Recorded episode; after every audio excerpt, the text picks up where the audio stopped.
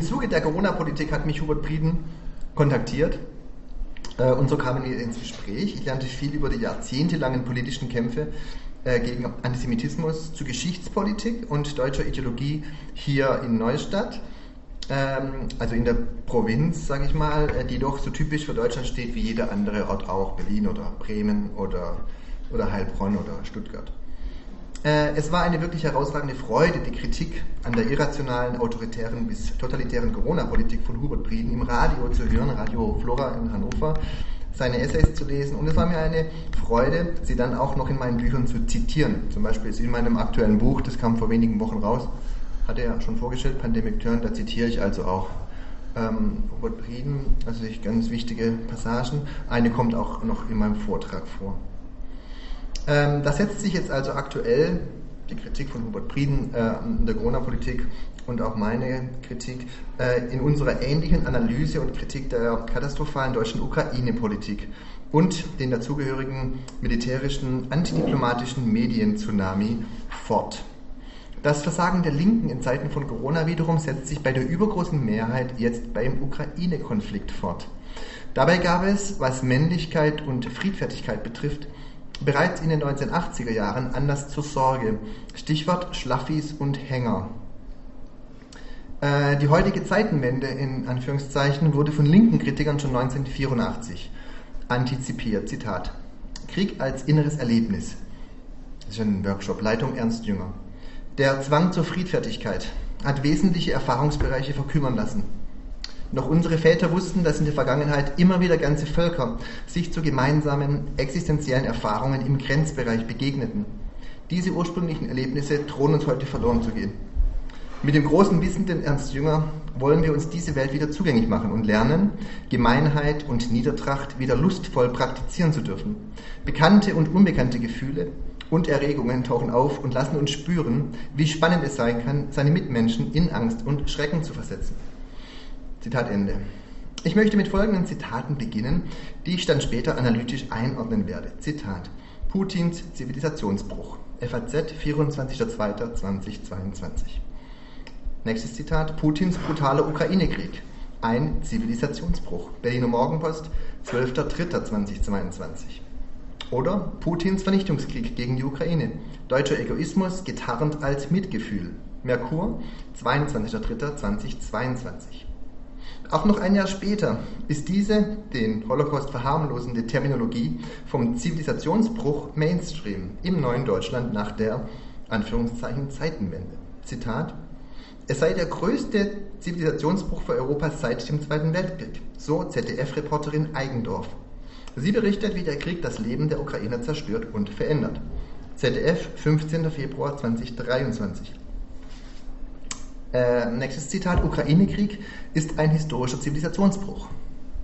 Da schreiben die badischen Neuesten Nachrichten am 24. Februar 2023. Oder zuletzt, Zitat: Wir sind konfrontiert mit einem Zivilisationsbruch durch Putin, sagte Heusgen angesichts des russischen Überfalls auf die Ukraine. Christoph Heusgen, Ex-Berater von Merkel, Beamter, Vorsitzender der Münchner Sicherheitskonferenz, 13. Februar 2023. Die von Kanzler Olaf Scholz eingeführte Zeitenwende ist erst einmal auch eine sprachliche. Antisemitische Trivialisierung des Holocaust ist jetzt Mode. Folgende Worte wiederum sind auch Zeichen einer Zeitenwende in der Geschichte der Bundesrepublik. Auf einer Veranstaltung im Bundeskanzleramt konnte die ukrainische Sängerin Mariana Sadowska am 28. März 2022 unwidersprochen Folgendes vortragen. Zitat: Wenn die Welt untergeht, weil wir der Ukraine helfen, dann soll es halt so sein. Zitat Ende. Das ist ein Zitat einer allzu deutschen Familie, die das Sadowska in einem Brief schrieb, und die Ukrainerin macht sich diese unglaublichen Worte zu eigen. Dass eine solche ukrainische Frau in der Wochenzeitung Die Zeit und im Bundeskanzleramt so unwidersprochen zu Worte kommen darf, zeigt, welche Vorliebe die Deutschen doch weiterhin für die Vernichtung der ganzen Welt haben oder zumindest für das Kokettieren damit. So etwas scheint sich zu tradieren. Die antisemitische Verharmlosung Hitlers durch diese Sängerin ist unerträglich. In dem Gespräch mit der Zeit setzt sie in aggressiver Diktion Hitler und die Nazi-Deutschen mit Putin und den Russen auf eine Stufe. Vom Holocaust, der auch von tausenden Ukrainern mitorganisiert wurde, hat diese Frau keinerlei Ahnung oder es ist ihr egal.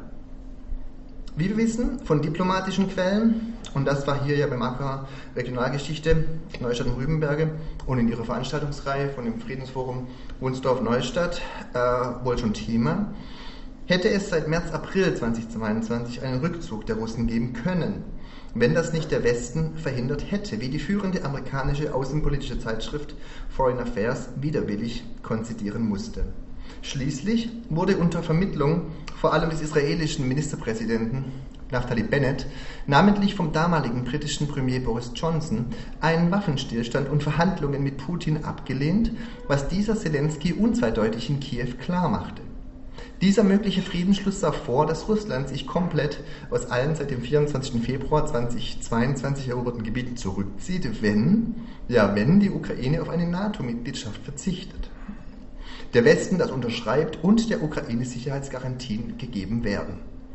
Wie wir von einem Interview Bennets vom Anfang Februar 2023 wissen, waren Putin und Selenskyj schon früh im März 2022 zu Kompromissen bereit.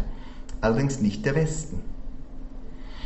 Offenbar war also auch die Ukraine zu diesen Kompromissen bereit, doch die USA und vor allem Boris Johnson und England waren vehement gegen jede Friedenslösung, so Bennett. Mit Bennett gibt es einen offiziellen Beteiligten, der diese Version bestätigt.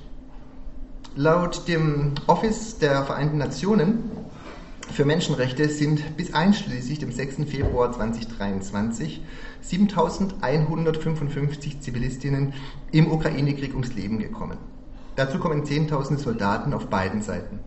Im Konflikt um den Donbass sind vom 14. April 2014 bis zum 31. Dezember 2021 3.400 Zivilistinnen und insgesamt über 14.000 Menschen getötet worden.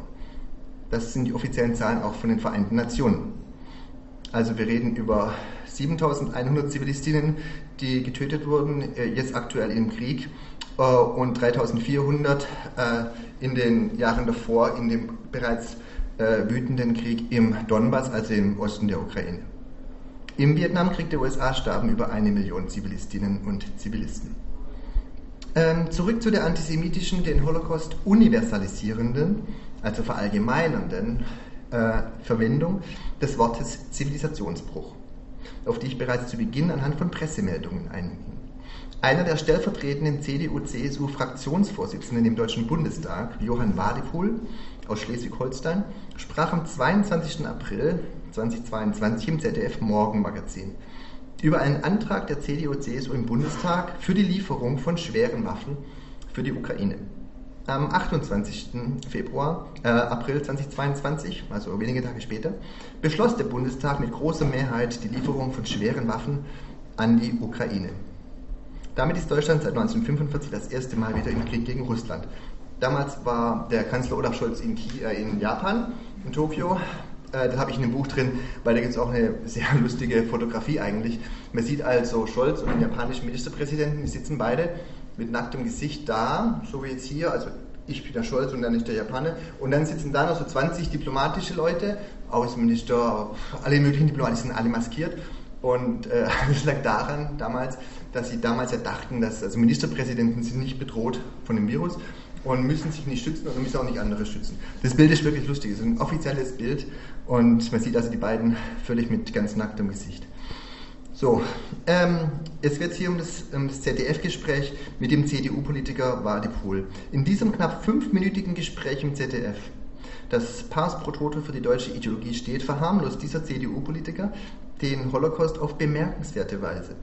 Er verwendet erstens das Wort Vernichtungskrieg, um den ganz normalen, schrecklichen Krieg Russlands gegen die Ukraine, der sich um gar nichts vom Krieg auf Jugoslawien, von der NATO und Deutschland 1999 und vielen weiteren Kriegen seit 1945 unterscheidet, zu dämonisieren. Es würde was ganz besonders Schreckliches in der Ukraine passieren. Und dann verwendet dieser CDU-Politiker das Wort Zivilisationsbruch, der von Russland und Putin in der Ukraine verbrochen werden würde. Zitat: Es ist nicht nur ein rechtswidriger Angriffskrieg, sondern ein Zivilisationsbruch sondergleichen. Zitat Ende. In dem Vortrag zur Bekämpfung des Antisemitismus heute von 1962 den der Soziologe und Philosoph Theodor W. Adorno vor dem Koordinierungsrat der Gesellschaften für christlich-jüdische Zusammenarbeit hielt, geht es um Krypto-Antisemitismus. Zitat. Er meint das Gerücht, das Tuscheln, aber auch die Erinnerungsabwehr. Daher der von Adornos Mitarbeiter Peter Schönbach kreierte Begriff sekundärer Antisemitismus. Was damals Dresden war, ist heute die Ukraine. Zitat. Beispiel. Das beliebte Schema des Aufrechnens, dass es zwar wahr sei, so und so viele Juden wären umgebracht worden, Krieg, so wird einem dann bedeutet, sei Krieg, dabei flögen eben Späne. Aber Dresden wäre doch auch entsetzlich gewesen. Kein Vernünftiger würde das bestreiten, wohl aber das ganze Schema des Denkens, die Vergleichbarkeit von Kriegshandlungen mit der planmäßigen Ausrottung ganzer Gruppen der Bevölkerung. Zitat Ende. Was motiviert den CDU-Politiker, den Vernichtungskrieg der Deutschen mit dem ganz normalen Krieg Russlands in der Ukraine zu analogisieren? Es liegt nahe, unterbewusst genau jene antisemitische Denkweise zu erahnen, die aufrechnet und damit erstens den Holocaust verharmlost und in die ganz normale Geschichte von Kriegen einbettet und zweitens somit eine stabile deutsche nationale Identität zulässt, wenn doch andere überhaupt nicht besser sind als die Nazis damals. All das fällt niemand mehr auf. Der Mainstream stoppt solche Agitationen nicht nur nicht, sondern befördert sie tagtäglich mit solchen Sendungen, ZDF Morgenmagazin, oder den die Demokratie täglich mehr zerbröselnden, so einseitigen wie unwissenschaftlichen Talkshows und den sozialen Medien vorneweg. Die jüdische Zeitung Forward hat eine umfangreiche Forschung des Journalisten Lev Golinkin publiziert, wo er das Gedenken an Antisemiten, Nazi-Kollaborateure und Judenmörder weltweit dokumentiert. Die Ukraine hat ein ganz besonders langes Kapitel. Wie der Historiker Rosolinski Liebe schreibt, führte Jaroslav Stetsko, von 1912 bis 1986 hat er gelebt, die ukrainische Kollaborationsregierung mit dem Nationalsozialismus und war ein Verbündeter von Hitler. Stetsko schrieb: Ich bestehe auf der Vernichtung der Juden und der Notwendigkeit, deutsche Methoden für die Auslöschung der Juden in der Ukraine anzuwenden.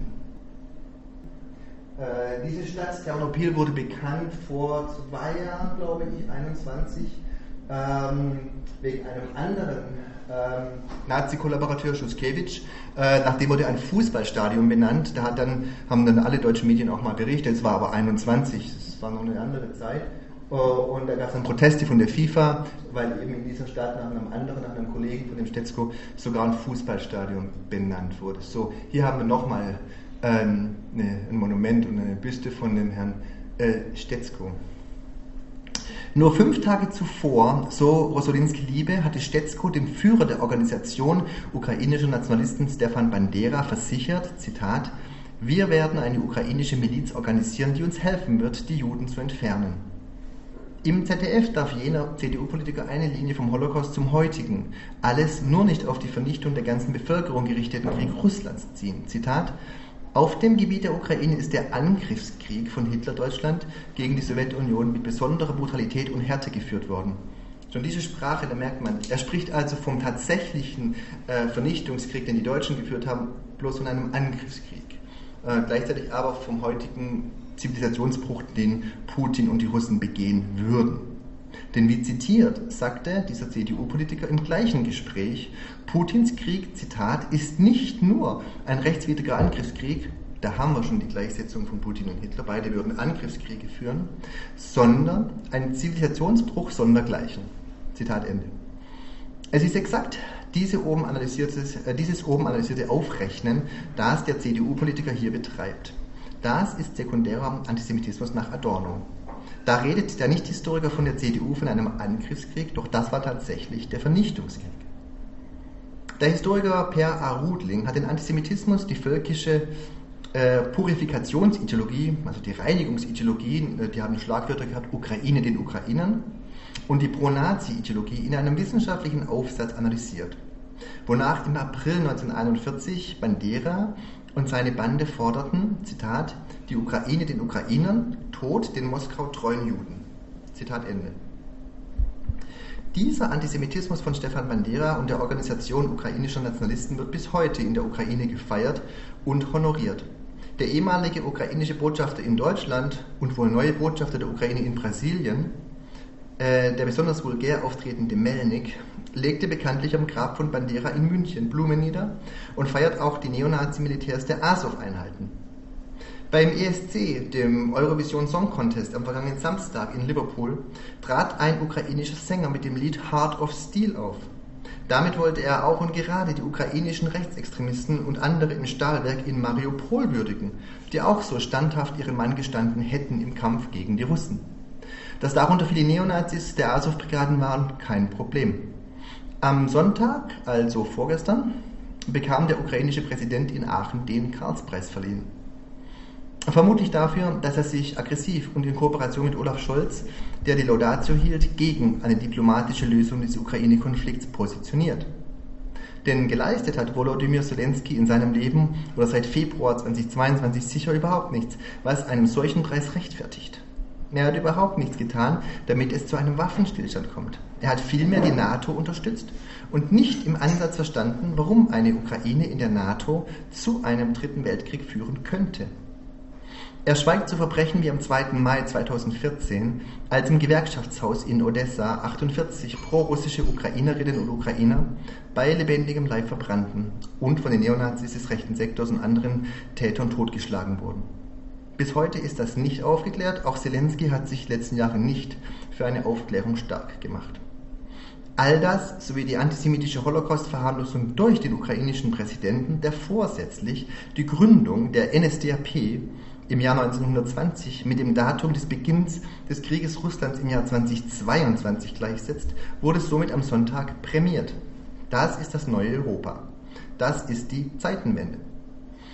Folgende Beispiele sind Teil jener umfassenden investigativen Recherche des Journalisten Lev Golinkin, der am 27. Januar 2021 im jüdischen Forward publizierte. Hier sehen wir, was in der Ukraine schon lange vor 2020 passiert und wie antisemitisch dieses Land ist, und zwar tief, sehr tief verankert, sozusagen sedimentiert in der politischen Kultur. In der westukrainischen Stadt Lviv, Lemberg, wurde 2007 ein Monument zum Gedenken an Stefan Bandera eingeweiht, dem antisemitischen Nazi-Kollaborateur und Anführer der Organisation ukrainischer Nationalisten OUNB. Man kann ein Bild der Einweihungszeremonie hier sehen. Rechts ist ein Denkmal für Bandera in der Stadt Ivano-Frankivsk abgebildet. In der Stadt Sovkava gab es 1941 auf einem Tor die Aufschrift Heil Hitler und Glory to Bandera auf Ukrainisch. Das haben wir in der Folie 6. So, Golinkin führt eine riesige Zahl von Orten auf, die eine Straße, einen Platz oder ein Monument haben, die nach Bandera benannt sind. Das ist hier zum Beispiel eine Liste mit den Monumenten, die nach Bandera und auch anderen Kollegen von der UN, wie den Schuschkewitsch. Das ist dieser Roman Schuschkewitsch, ist der, nachdem auch ein Stadion in der Stadt Ternopil benannt wurde, vor 2 Jahren, wo es dann Proteste gab vom Simon Wiesenthal Center, der FIFA, und die Presse hat darüber auch berichtet. Aber das war 2021 und das zählt heute eigentlich nicht mehr. Im Oktober 2022 hat die Redaktion des Forward, wo diese Dokumentation von Golinkin 21 erschienen ist, die Benennung einer Straße nach Stefan Bandera in den Städten Dnipro und Tatariv hinzugefügt. Es gehört also zur ukrainischen Kriegspolitik, auch heute Straßen nach Nazi-Kollaborateuren zu benennen. Man kann sich das angucken. Die Frankfurter Rundschau dokumentiert das völlig selbstverständlich, ohne auch nur den kleinsten Wimpernschlag auf ihrer Seite. Da kann man sich angucken, welche Straßen jetzt neu umbenannt sind in der Ukraine, in Kiew zum Beispiel. Viele Straßen sind da umbenannt, auch Karl Marx und so. Ist sehr bemerkenswert, wie kommentarlos da Straßenumbenennungen einfach gutiert werden. In diesem Fall Frankfurter Rundschau, die ganz vorne sind. Ist interessant, weil früher waren die linksliberal und die sind ganz vorne in besonders aggressiven Tonfall für Waffen für die Ukraine und gegen eine diplomatische Lösung. Ganz anders die Berliner Zeitung übrigens, die ja kooperiert mit dem Frankfurter Rundschau, die teilweise immerhin seriösere Texte hat und sich für eine diplomatische Lösung einsetzt. So, zurück zu einem der damals führenden ukrainischen Nationalisten und Antisemiten, Jaroslav Stetsko. Er schrieb am 9. Juli 1941 in einem Lebenslauf, Zitat, ich unterstütze daher die Vernichtung der Juden und die Zweckmäßigkeit, deutsche Methoden der Judenvernichtung in die Ukraine zu bringen, unter Ausschluss ihrer Assimilation und dergleichen. Darauf weist ein wissenschaftlicher Artikel in den Harvard Ukrainian Studies im Jahr 1999 hin. Es gibt unter anderem in den Städten Stry und Beljuko, Hybochaki in der Ukraine Statuen zu Ehren Stetskos, wie ich ja auf Folie 4 schon gezeigt habe. Es ist kein Zufall, dass die USA so obsessiv und fanatisch die Ukraine unterstützen. Der Antikommunismus ist in den USA bis heute eine Art Staatsreligion. Hier sieht man den damaligen US-Vizepräsidenten George W.H. Bush, 1924 bis 2018 hat er gelebt, den Vater von George W. Bush, mit Jaroslav Stetsko im Jahr 1983. Also der Mann, der die Juden vernichten wollte, bekam hier einen Empfang vom amerikanischen Vizepräsidenten, hier 1983. Mitropaliev hat gelebt von 1896 bis 1944, war SS-Hauptsturmführer der 14. Waffengrenadierdivision der 1. SS-Division Galizien. Das sieht so aus. Das ist der Mann mit der Brille und dem Stahlhelm, der was verliest. Eines der Verbrechen der ukrainischen SS-Division Galizien und von Paliev war der Mord von an 500 bis 1200 BewohnerInnen des polnischen Dorfs Huta-Pieniaka, wobei viele Menschen bei lebendigem Leib verbrannt wurden. Ein Kritiker und ehemaliger Soldat der Roten Armee, der sich gegen die Benennung einer Straße nach dem SS-Mann Paliev in Kalusch unweit von Lviv aussprach, bekam 2017 Morddrohungen. Die OONM, benannt nach Andriy Melnik, feierte in einer ihrer Postillen das größte Massaker im Holocaust, den Mord an 33.000 Juden in Babi Yar, unweit von Kiew, am 29. und 30. September 1941. In Wolia Jakubowa gibt es ein Monument für Melnik. Am 1. August 1941 begrüßte der Bürgermeister von Lviv, Juri Poljanski, den Generalgouverneur Hans Frank, einen ganz typischen deutschen Juristen aus Karlsruhe, der frühzeitig NSDAP-Mitglied wurde und 1946 für seine Verbrechen gehängt wurde. Bis zu diesem Zeitpunkt, Anfang August 1941, waren 6.000 Juden aus Lviv großteils von den ukrainischen Nationalisten ermordet worden, wie Golinkin schreibt. Juri Poljanski lebte bis 1986 und wird bis heute in der Ukraine verehrt, wie mit solchen Plaketten rechts zu sehen. Das sieht man hier. Links ist das Bild von 1941, wie er Hans Frank, den Generalgouverneur, also den Gouverneur des Generalgouvernements, begrüßt. Und hier ist der Poljanski dann mit seiner Plakette rechts, wurde gewürdigt bis heute. Lev Golinkin und der jüdische Forward bringen noch Dutzende weitere Beispiele, wie heute Holocaust-Täter in der Ukraine gefeiert und geehrt werden. Der bringt auch Beispiele aus ganz vielen anderen Ländern, auch aus Deutschland. Auch in Deutschland gibt es noch Nazis, nach denen Krankenhäuser oder Schiffe benannt sind, wie zum Beispiel nach einem der letzten Stahlmagnaten aus Essen, von den Krupps gibt es immer noch, in Bremen gibt es zum Beispiel eine Abteilung, die nach Alfred Krupp von Bohlen benannt ist, der auch ein Kriegsverbrecher war, aber frühzeitig entlassen wurde. Und all das kommt vor in diesem wirklich sehr bemerkenswerten Text von Lev Golinkin im jüdischen Vorwort, wie gesagt, von 2021 ist der. Sie bringen alle möglichen Länder, auch Kanada, USA, überall, wo eben Monumente, Straßen, Plätze nach Holocaust-Tätern benannt sind. Aber die Ukraine hat, so wie ich das gelesen habe, den Text durchaus das längste Kapitel weltweit. Also es gibt, glaube ich, kaum ein Land, das mehr Straßenplätze, Monumente für Täter im Holocaust hat, wie die Ukraine.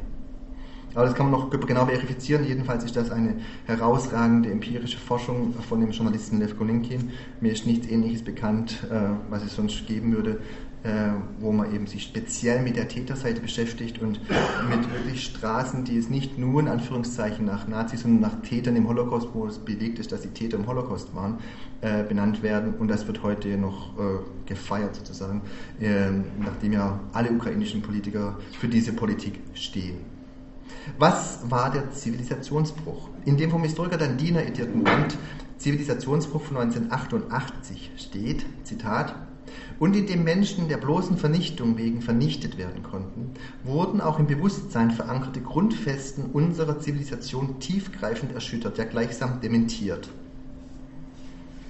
Nicht die wirklichkeitsgetreue Rekonstruktion des Menschheitsverbrechens, sondern anhand des eingetretenen Dementis von auf Selbsterhaltung und Überleben gerichteten Denk- und Handlungsformen wird der Bruch offenbar, den Auschwitz zivilisatorisch tatsächlich bedeutet.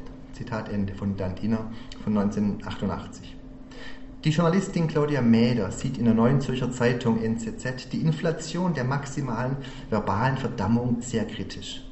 Treffend und ziemlich fassungslos geht sie auf ein Video der deutschen Bundesregierung von November 2020 zu Zeiten der Corona-Krise ein, wo ein alter Mann rückblickend diese Zeit des Rumlümmelns auf dem Sofa, dem Lockdown, wie als Erinnerung an den Krieg gegen Corona beschreibt. Jetzt habe ich ein Zitat, das ist von so einem Sponti-Buch von Anfang der 80er Jahre. Lieber im Regenschauer als im Kugelhagel. Ich habe also in dem Buch zur Auflockerung, weil es ja ernste Themen sind, immer wieder auch so ein paar lustige Sprüche drin, wo man aber politisch doch eine Distanz quasi zum Mainstream immer wieder rauskriegen kann. In diesem Fall ist es eben ein antimilitaristischer Spruch, lieber im Regenschauer als im Kugelhagel. Im September 2022 gibt es eine vom neuen London Center for the Study of Contemporary Antisemitism, also ein neues Forschungsinstitut zur Analyse des Antisemitismus in England, um den Soziologen David Hirsch ausgerichtete große internationale Konferenz. Es ist sehr wichtig und aktuell, sich kritisch mit den verschiedenen Formen und Facetten des Antisemitismus im 21. Jahrhundert zu befassen. Allerdings ist die Analyse von Antisemitismus und Holocaust-Verharmlosung in England etwas unterentwickelt, wie insgesamt in der Antisemitismusforschung auch in Deutschland. So, das ist dieses neue Zentrum, das haben wir hier, London Center for the Study of Contemporary Antisemitism. Themen wie die Abwehr der Holocaust-Erinnerung in der Ukraine durch Benennung von Straßen, Plätzen oder Fußballstadien nach Antisemiten und Nazi-Kollaborateuren sucht man vergeblich. Es war eine große Konferenz mit Dutzenden, über 100 Vorträgen und Teilnehmenden. Dabei ist das eine der krassesten Formen des Antisemitismus im 21. Jahrhundert, Plätze und Straßen nach Tätern im Holocaust zu benennen. Man stellt sich in Deutschland, dem Täterland, die Frage, warum der Politologe Lars Rehnsmann, der sich intensiv mit dem sekundären Antisemitismus beschäftigt hat und der neuerdings an der Uni Passau in Bayern lehrt, ausgerechnet seinen Kollegen Herfried Münkler zu einer Veranstaltung zum Krieg in der Ukraine für Mitte Juli 2022 einlud. Die Veranstaltung fiel dann aus, es wird aber voraussichtlich einen Ersatztermin geben, wie die Universität Passau auf ihrer Homepage mitteilt. Ist doch Münkler berüchtigt dafür, dass er den Begriff Vernichtungskrieg und den russischen Krieg in der Ukraine anwendet und somit den Holocaust verharmlost. Der Historiker Hubert Brieden sagte zu Münkler in einer Sendung von Radio Flora aus Hannover, Zitat, Münkler, Massenmedien, Politikerinnen und Politiker behaupten, beim Krieg Russlands gegen die Ukraine handle es sich um einen Vernichtungskrieg. Die Vorsitzende der Grünen, Ricarda Lang, begründete die deutschen Waffenlieferungen an die ukrainische Regierung wenige Tage nach Beginn des Angriffs Russlands auf die Ukraine mit einem angeblich von der russischen Regierung geplanten, Anführungszeichen, Vernichtungskrieg in der Ukraine. Zu diesem Zeitpunkt meldete die ukrainische Regierung 352 getötete Zivilisten.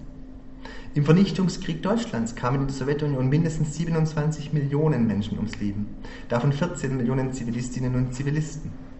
Fester Bestandteil dieses Vernichtungskrieges war die systematische Ermordung der jüdischen Bevölkerung.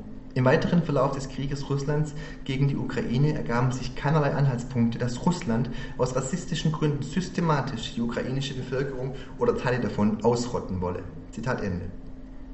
Es gibt keinen Vernichtungskrieg in der Ukraine.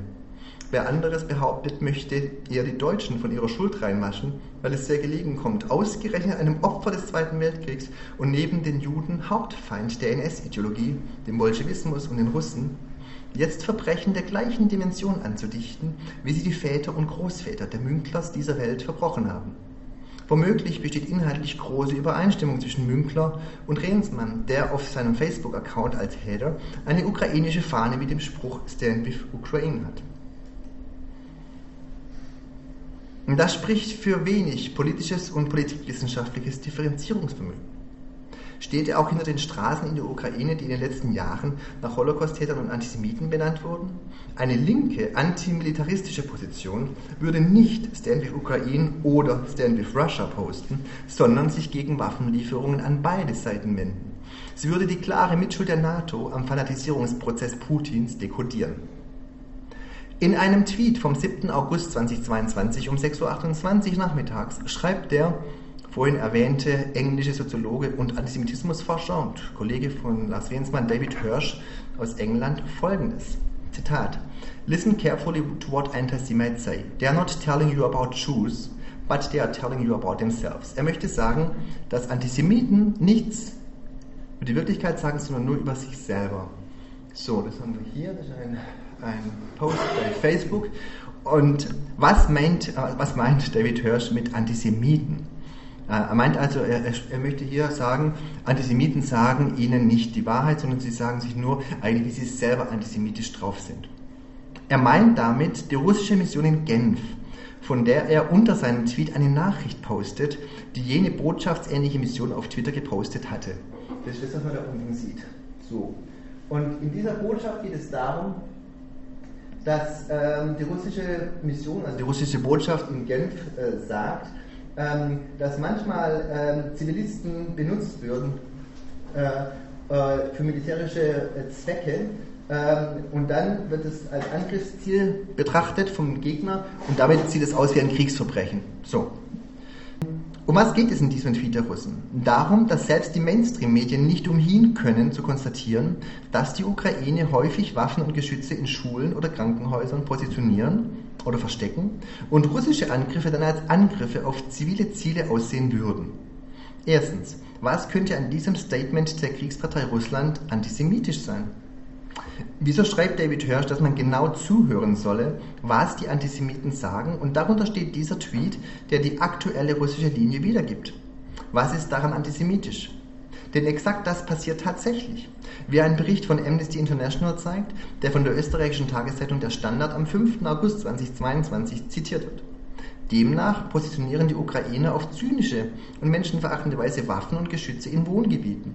Wenn dann die russische Seite diese bombardiert, sieht es nach einem gezielten Angriff auf Zivilistinnen aus, einem Kriegsverbrechen. Dabei haben die Ukrainer die eigene Bevölkerung vorsätzlich in diese Gefahr gebracht.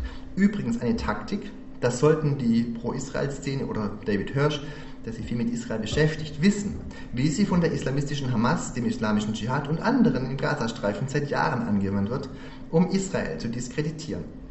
Anfang Juli 2022 hat auch das ZDF von einem UN-Bericht zitiert, nachdem die Ukraine gezielt zivile Orte wie ein Pflegeheim benutzen würden, um dort Soldaten zu stationieren. Überlebende eines russischen Angriffs berichteten von den ukrainischen Soldaten im Pflegeheim.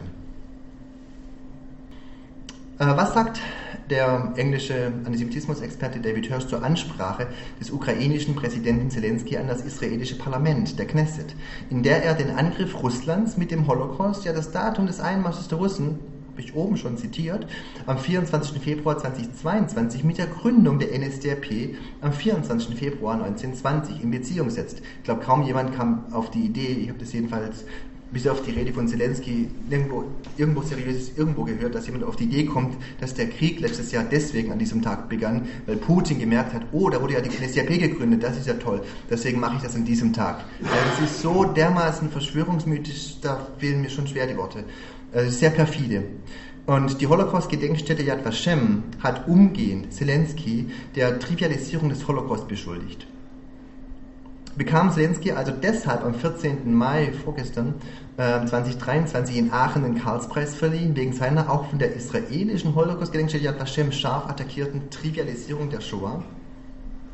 Ebenfalls im Frühjahr 2022 fantasierte der russische Außenminister Lavrov, dass Hitler jüdisches Blut in sich gehabt habe und Juden selbst die größten Antisemiten seien. Zitat war das. Dieser Antisemitismus des russischen Außenministers ist genauso irre wie die Fantasien von Selenskyj. Putin hat sich persönlich via Telefon beim damaligen israelischen Ministerpräsidenten Bennett entschuldigt, was die antisemitischen Fantasien von Lavrov nicht wettmacht. Er hätte entlassen gehört. Es läuft ein Wettbewerb des sich Hochschaukelns mit den absurdesten Vorwürfen, wozu auch die oben analysierte Rede vom Zivilisationsbruch gehört. Weniger Sozialausgaben, mehr Frieren für die Unterstützung eines Landes, Russland ruinieren, die Ukraine bedingungslos unterstützen bis zum bitteren Ende, Zitat, egal was meine Wähler denken, Zitat von Baerbock. Eine Ukraine, dessen Präsident vor wenigen Jahren als Clown, und das ist kein Witz, in einer TV-Show mit einem ebenso vulgären Kumpel mit heruntergelassener Hose mit seinem Dings da Klavier spielte. Also die beiden Witzfiguren stehen vor einem schwarzen Flügel, das Publikum sieht nur die Oberkörper und die nackten Beine der beiden echten Männer. Da kriegt sich die Ukraine nicht mehr ein vor Lachen. Ja. Dieses Land muss unter allen Umständen verteidigt werden. Auch das vermutlich ein Grund, ihm den Karlspreis zu verleihen. Ist wirklich Selenskyj. Also der Linke ist wirklich Selenskyj. Das ist kein... Ja. Also ich sehe darin lediglich eine leicht rationalisierte Form sexueller Gewalt und nichts anderes. Das Macho-Gehabe von Putin, nackter Oberkörper auf einem Pferd reiten, passt exakt zum Machismus seines ukrainischen Gegenspielers. Zwei ebenbürtige, primitive, männliche Kriegsherren, nur dass in Deutschland Selenskyj als Held gilt. Was wir seit Februar 2022 erleben, ist die Fortsetzung des Pandemic Turn von März 2020. Wenn die Politik will, kann alles Leben eingesperrt, zwangsmaskiert und isoliert werden. Jetzt heißen die Parolen nicht Frieden, sondern Waffen für die Ukraine. Stinken gegen Putin oder Pullover statt Heizung. Es ist das primitive Comeback der Kaltduscher. Der Pandemic Turn zeigt den Primat der Politik vor dem des Kapitalismus. Das war bei Corona so und ist auch bei der Ukraine so. Bezüglich der Homophobie, Transphobie oder der Diskriminierung von kinderfreien Frauen sind sich Russland und die Ukraine ganz ähnlich. So akzeptieren laut einer repräsentativen Umfrage des Pew Research Centers von 2019 in der Ukraine nur 14% der Bevölkerung, dass es Homosexuelle gibt. Auch in Russland haben laut dieser Umfrage unter insgesamt 34 Ländern und 38.000 Teilnehmenden nur 14% Akzeptanz für Homosexualität. Die gleiche Umfrage brachte eine Zustimmung und Akzeptanz für Homosexualität von 92% in den Niederlanden, 86% in Frankreich und Deutschland, aber schockierende 7% in Nigeria und 9% in Indonesien. Jedenfalls zeigt das, wie weit verbreitet die Homophobie auch in der Ukraine ist. Das Beispiel der Transfrau und Sängerin Zi Faramelu wurde im April 2022 bekannt. Aus Angst vor dem Einzug ins Militär floh sie nach Rumänien und durchschwamm ein Gewässer und lebt heute in Deutschland. Sie berichtet von einer sehr weit verbreiteten Transphobie in der Ukraine. Der Zynismus von Selenskyj, Männern im sogenannten wehrfähigen Alter die Ausreise zu verweigern, ist bezeichnend. Und Zifa Emelo wird laut ihrem ukrainischen Pass als Mann geführt, daher ihre Flucht vor dem Krieg. Auch was die Herrschaft von oligarchischen Kapitalisten betrifft, sind sich die Ukraine und Russland ganz ähnlich. Verlage, die feministische Autorinnen publizieren oder sich für Geschlechterverhältnisse jenseits des natalistischen auf Kinderproduktion und somit ganz zynisch auf Kanonenfutter ausgerichteten Frauenbildes einsetzen, werden kriminalisiert. In Russland jüngst per Gesetzesvorschlag, der sich auch gezielt gegen Texte wendet, die sich nicht der traditionellen Familien- und Kinderideologie verpflichten. In der Ukraine äußerte sich ein führender Berater des Präsidenten wie Oleksiy Arestowitsch homophob. All diese reaktionären Tendenzen in der Ukraine wie in Russland würden auch in meinem Verlag Edition Kritik und Autorinnen meines Verlags betreffen. Aber mehr noch, weder die heutige Antisemitismusforschung noch die ökologischen Bewegungen wie die letzte Generation, die mit pressewirksamen Aktionen wie Beschmutzen von Kunstwerken oder sich Festkleben auf Straßen und ähnliche Aktionen völlig zu Recht Aufmerksamkeit erzeugen wollen, für die kommende Klima- und Ökokatastrophe ignorieren, dass wir bereits seit dem 6. August 1945 die tatsächlich letzte Generation sind. Das Leben ist für alle Zeit nur noch eine Frist, wie der Philosoph Günther Anders als einer der allerersten erkannte und 1958 schrieb, Hiroshima als Weltzustand. Mit dem 6. August 1945, dem Hiroshima-Tage, hat ein neues Zeitalter begonnen. Das Zeitalter, in dem wir in jedem Augenblicke, jeden Ort, nein, unsere Erde als Ganze, in ein Hiroshima verwandeln können. Seit diesem Tage sind wir modo negativo allmächtig geworden. Aber da wir in jedem Augenblick ausgelöscht werden können, bedeutet das zugleich, seit diesem Tage sind wir total ohnmächtig. Gleich wie lange, gleich ob es ewig währen wird, dieses Zeitalter ist das letzte. Denn eine Differentia Specifica, die Möglichkeit der Selbstauslöschung, kann niemals enden. Es sei denn durch das Ende selbst. Zitat Ende. Mit dieser Selbstauslöschung kokettieren die vorgeblichen Ukraine-Fans wie die Sängerin Sadowska, die mit ihrem Spielen mit der Selbstauslöschung der Menschheit und dem Zerstören allen Lebens auf der Erde gar im Bundeskanzleramt reüssierte. Und niemand intervenierte. Niemand. Kulturstaatssekretärin Claudia Roth nannte es einen berührenden Abend, Zitat. Jenen Abend des 28. März 2022, als Mariana Sadowska ihren Wahnsinn von der möglichen Zerstörung allen Lebens in den Raum warf, weil das eben vielleicht notwendig sei, wenn wir der Ukraine helfen. Deutschland ist wieder gut gemacht. Das zeigt sich ganz exemplarisch in der aktuellen Ausgabe der New York Review of Books. Habe ich mir gekauft am Bahnhof in Heidelberg letzte Woche, wo ich mich dann vorbereitet habe auf den Vortrag hier heute und gesehen habe, dass da ein Text drin ist, auf den ich jetzt kurz näher eingehe, weil der unser Thema betrifft. Diese New York Review of Books ist eine der bekanntesten linksliberalen Mainstream-Organe in den USA und weltweit. In der Ausgabe vom 11. Mai 2023 wird ein Auszug aus dem neuen Buch des britischen Historikers Timothy Garton-Ash abgedruckt. Ganz offen schreibt der Historiker davon, wie Helmut Kohl im Sommer 1990 mit US-Präsident Bush diskutierte und der amerikanische Sieger der Geschichte ganz frech und unverhohlen imperialistisch sagte, Zitat, zur Hölle mit dem Veto der Sowjets, was die Osterweiterung der NATO auf das Gebiet der DDR betrifft. Damit leugnete Bush Senior, dass er und sein Außenminister James Baker exakt diese Zusage, keinen Inch würde sich die NATO nach Osten ausbreiten, wenn die DDR und die BRD sich zusammentäten, Gorbatschow im Februar 1990 gegeben hatten. Hier können Sie sehen, das ist jetzt hier diese Folie, wie das Protokoll von jenem historischen Treffen im Kreml in Moskau am 9. Februar 1990 aussah.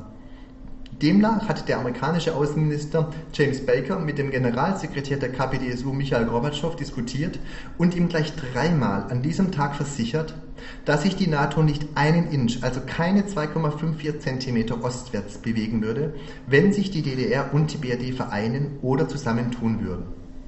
Man kann das quellenbasiert in einem Text von Svetlana Safranskaja und Tom Blanton vom National Security Archive in den USA vom 12. Dezember 2017 nachlesen.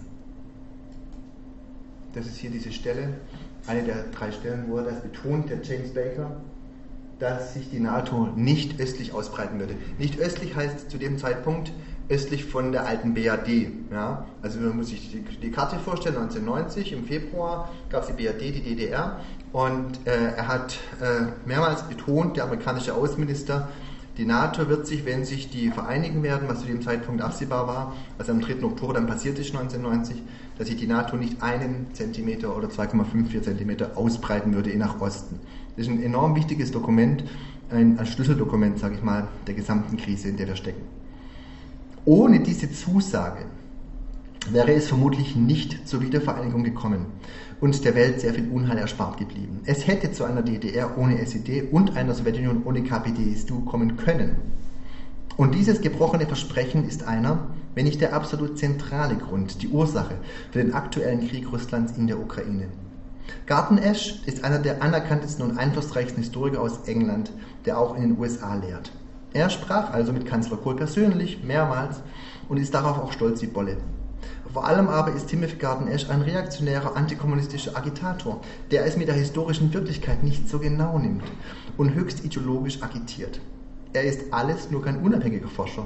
In seinem geradezu grotesken, höchst unwissenschaftlichen Abschnitt über den Mauerfall in dieser New York Review of Books, das Buch erscheint genau jetzt heute oder morgen, also die nächsten Tage, wo dieser Ausdruck drin ist. Also man hat es schon lesen können, bevor das Buch, das erscheinen wird bei Yale University Press, also einem sehr anerkannten Verlag in den USA.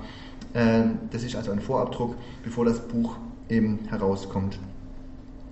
Und er ist kein unabhängiger Forscher. In seinem geradezu grotesken und höchst unwissenschaftlichen Abschnitt über den Mauerfall, der jetzt in der New York Review of Books vorabgedruckt wurde, ignoriert er die komplette Forschung zu Not One Inch, die ich gerade zitiert habe, die es in den letzten Jahren und gerade auch seit Februar 2022 und zuvor angesichts des Ukraine-Konflikts gibt.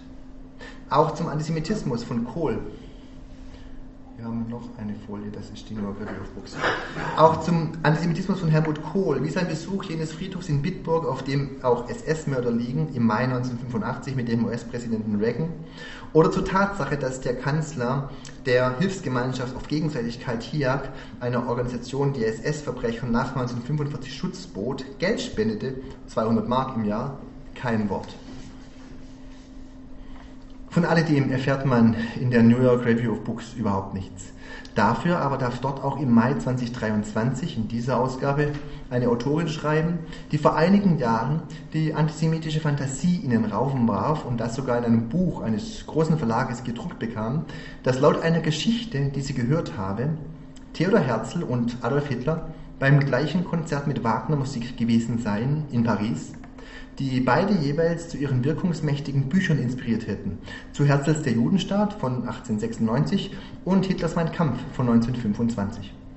Da Herzl seine Schrift Der Judenstaat spätestens im Mai 1885 abschloss, Hitler im April 1889 geboren worden war und erst im Jahr 1940 erstmals ins Land des Erzfeindes ging mit der Wehrmacht, ist so eine antijüdische Fantasie, auf alle Fälle Herzl und Hitler in einem Nichtgedanken unterzubringen, absolut skandalös. Die Frau heißt Jacqueline Rose und ist Professorin in England und unterrichtet unter anderem am Birkbeck College for Humanities an der Universität von London. Und sie schreibt auch regelmäßig hier in der New York Review of Books. Ich hab schon vor 11 Jahren mal einen Vortrag gehalten in London zu dem Thema, und weil ich das wirklich so unglaublich finde, also es gibt viel Fanatismus, aber etwas wirklich dümmlicheres, fanatischeres, absurderes habe ich ganz, ganz selten jemals irgendwo gelesen, dass Herzl und Hitler beim gleichen Konzert gewesen sein sollen. Also Hitler war zu dem Zeitpunkt 6 Jahre alt und war in seinem Leben nicht vor 1940 in Frankreich. Das ist so unglaublich dümmlich. Mir fehlen wirklich die Worte. Vielleicht fällen Ihnen Worte ein für sowas. Und das macht die absichtlich. Sie weiß genau, dass Hitler 6 Jahre alt war zu dem Zeitpunkt. Das weiß sie ganz genau. Mit 6 Jahren hat er nicht inspiriert zu irgendwas und er war gar nicht bei dem Konzert und gar nicht. Es ist eine kranke Fantasie, aber es wurde von einem ganz großen Verlag, Princeton University Press aus USA, publiziert. Ja. Vor 15 Jahren oder vor 18 Jahren schon dieses Buch, 2005. Die Frau hat seitdem weiter Karriere gemacht. Also in England kommt man jedenfalls mit sowas gut durch und vermutlich auch in Deutschland. Jedenfalls wird sie auch in Deutschland verkauft, die Frau. So, auch wenn das unwahrscheinlich ist, aber ganz vielleicht waren Typen wie diese gerade eben vorgestellte Jacqueline Rose oder der Timothy Garton-Ash ein Grund für jenen Menschen, der oder die diesen Aufkleber, den ich jetzt gleich zeigen werde, in der Innenstadt von Heidelberg verklebte, den ich jetzt vor ein paar Tagen gesehen habe. Es kann sich dahinter ein anti-intellektuelles Ressentiment verstecken. Es kann aber auch sein, dass der Hype um Titel, der ja gar nichts über die Qualität einer Person oder ihrer Forschung aussagt, einige Leute in so pittoresk deutschen Universitätsstädtchen wie Heidelberg am Neckar mit viel international akademischem Austausch etwas nervt. Und deswegen gibt es diesen Aufkleber. So. FCKPHD heißt Fuck Doktortitel auf Englisch sozusagen. Und wie gesagt, das war vielleicht ein Witzbold, der selber Studienabbrecher ist, kann auch selber hat er auch einen Doktortitel und findet es übertrieben, dass alle denken, das ist was Tolles oder irgend so. Aber mir ist jetzt irgendwas eingefallen bei der Jacqueline Rose mit ihrer wirklich äußerst grotesken Fantasie mit Herzl und Hitler. Sagst du nochmal, was draufsteht fürs Radio? Fuck PhD, ja. Genau. Fuck PhD, genau. Hm. Die, was heißt die dann? Doktor of Philosophie, also genau. PhD heißt genau. Doktor of Philosophie. Mhm. Genau, das heißt Doktor of Philosophie. So, Antisemitismus, Deutschnationalismus und Russenhass wie NATO-Liebe zahlen sich jedenfalls aus. Während in Deutschland im Jahr 2023 immer noch unzählige Straßenplätze oder Krankenhäuser und Kasernen nach Nazis benannt sind, mit und ohne Parteibuch, sind sie in der Ukraine seit Jahren dabei, immer noch mehr Straßen nach Antisemiten, Nazi-Kollaborateuren und Tätern im Holocaust zu benennen. Das völlig enthemmte, unverschämte Pro-Kriegsgeheul der Politik in Deutschland und weitesten Teilen des Mainstream, auch in Kreisen der alten Friedensbewegung und vor allem bei den Grünen, zeigt, wir leben in einer tatsächlichen Zeitenwende. Antisemitismus, wie in der Ukraine, zahlt sich aus. Straßen werden weiterhin nach Antisemiten und Tätern im Holocaust benannt.